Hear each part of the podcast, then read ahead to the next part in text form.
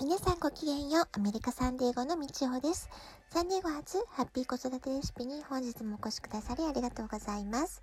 みんな違ってみんないい。ママが笑顔なら子供も笑顔。子育てで悩んでいることの解決のヒントが聞けてほっとする。子育てがちょっと楽しく思えてきた。聞いてくださっているあなたが少しでもそんな気持ちになってくれたら嬉しいなと思いながら毎日配信をしております。さて今日はですね外遊びについていくつかお便りをいただいたので早速ねそのお便りから紹介していきたいと思います。はいまず最初のお便りはさくらまなさんからいただきました。いつも本当にありがとうございます。はい外遊びについてってことでね読んでみますね。小学6年生の教室でボランティアをしていた時のこと。米粒より少し大きいくらいの虫が教室にいて皆大騒ぎ。情けない。私が手で掴んで窓の外に投げたら私を化け物でも見るかのような顔の子供たち。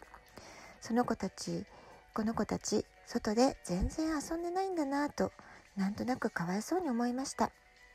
時代が変わっても子供たちが土砂水草をたっぷり触って遊べる世界を作ってあげたいですね。iPad 触るより泥団子作ってる方が幼稚園児にはよっぽど楽しいのだから。というねお便りをいただきました。本当にそうなんですよね。その自然に触れる時間というかね。もう子供時代ならではというか子供時代に経験しないで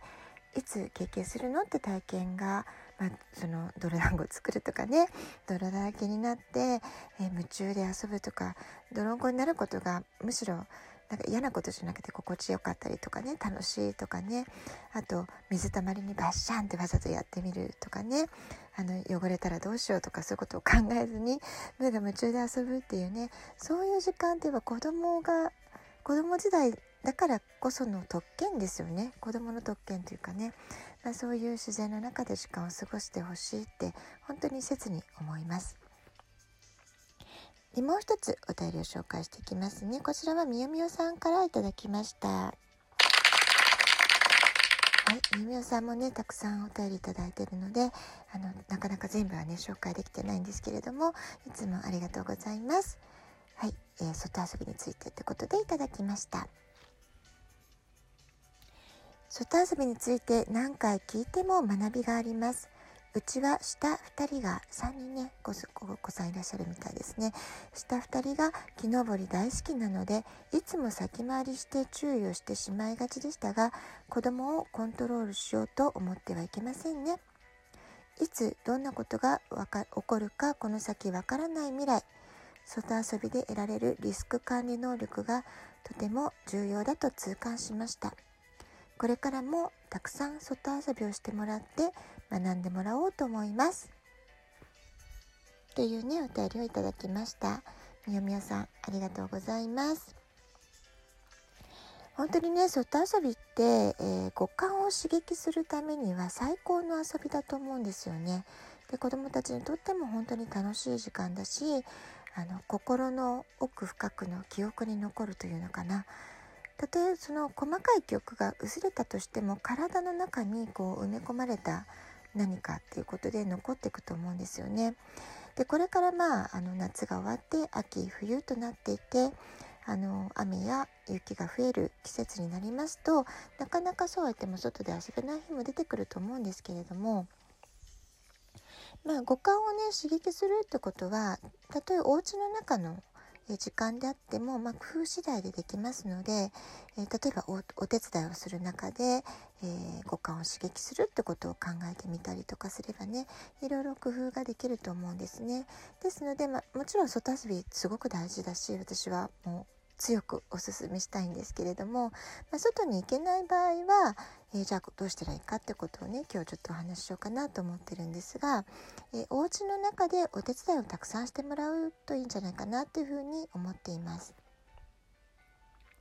例えば料理のお手伝いですね、えー、スーパーへ買い物へ行くと季節の移り変わりってすごく感じることができるんじゃないかなと思うんですけれども皆さんどんな風にお感じでしょうかね。私はね果物がとても大好きなんですけれども今サンディエゴに住んでいてすごく感謝するのは、えー、たくさんのえー、果物が本当に手軽にね楽しめる環境だってことなんですよね。で夏の間はブルーベリーとかラズベリーなどブルーベリー系の、えー、果物すごく、あのー、楽しんで食べることができたんですよね。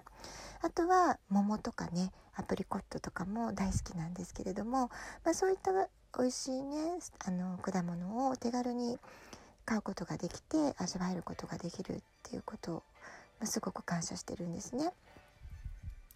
で日頃あまり季節の変化っていうのをね感じづらいんですねサンディエゴに住んでると。だけれども、まあ、スーパーに行くと食材の変化とかお店の中のデコレーションの色合いであの今はねあもう秋になってきたななんていうふうなことをね日頃感じるんですよね。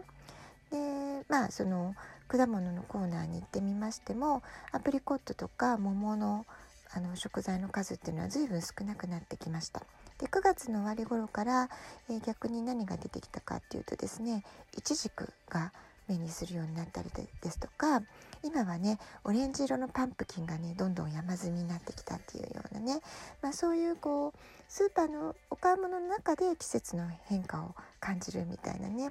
まあ、そういう体感があります。で日本はねもっと四季がはっきりしてますし特に秋はね味覚の、えー、ま、豊かな時期といいますか、えー、美味しいものがたくさんある季節ですよね。えー、きのこ類とかさつまいも栗いちじく梨柿とかね秋の食材がたくさん出てくる頃じゃないかなと思いますでそういう食材の買い出しっていうのはね見た目にもすごく視覚的な刺激を感じますしあとは匂いとかね、えー、触った感じ嗅覚触覚を刺激するとてもいい機会なんじゃないかなと思います。それからまあ寒くなるとね食べたくなるものっていうのもありますよねなんかそろそろお鍋食べたくなってきたなとかおでんが食べたくなってきたなとか、まあ、そういうのも季節感を感じてるからこその、えー、感覚だったりすると思うんですよね。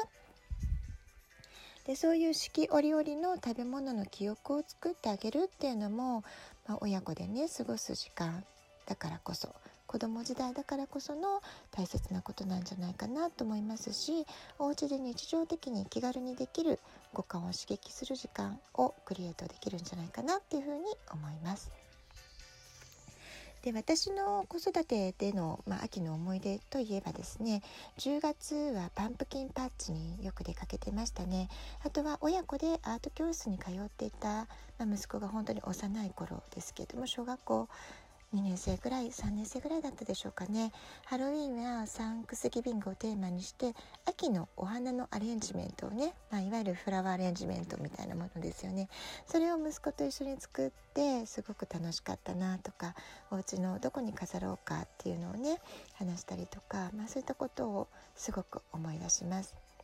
で逆に日本で過ごした秋っていうのはあまり回数がないんですけれども幼稚園に行ってた頃さつまいも掘りの遠足があったんですねでその時に息子が持ち帰ったさつまいもを作ってじゃあこれでスイートポテト作ってみようかってことでね親子で、えー、スイーツ作りにチャレンジしたこととかね、まあ、そういうのもすごく懐かしい思い出だなっていうふうに思います。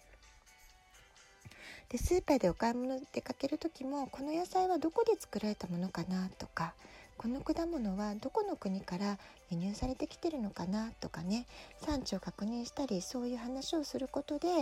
えー、地理の勉強にもなってたりしますし、えー、野菜や果物のカラフルな陳列はアートセンスを刺激してくれたりすると思います。まこうした日々の生活や遊びの中にちょっとした、えー、ママのね声かけを意識するだけで日々の暮らしの中での子どもたちの好奇心興味っていうのはまあいかようにでも引き出していけるんじゃないかなって思うんですよね。特に日本に住んでらっしゃる方は四季折々の自然の変化をあの生活の中で本当にね感じられると思うんですよね。まあ、それは実は、まあ、大変なこともあると思うんですけれどもあの感性豊かな、えー、部分を養うためには季節感を感じるってすごくね贅沢な時間だったりするんじゃないかなと思いますので是非子どもたちと一緒にね季節感を十分に楽しみながら過ごしていただきたいななんて思います。はい、今日は外遊びについていただいたお便りの紹介と五感を磨く時間は外遊びはもちろんですけれどもお家の中でもねおうち時間でもクリエイトできますよっていうお話をしていきました。はい、サンディエゴはまだね日中暑いんですけれども朝夕結構ね冷える日も増えてきました。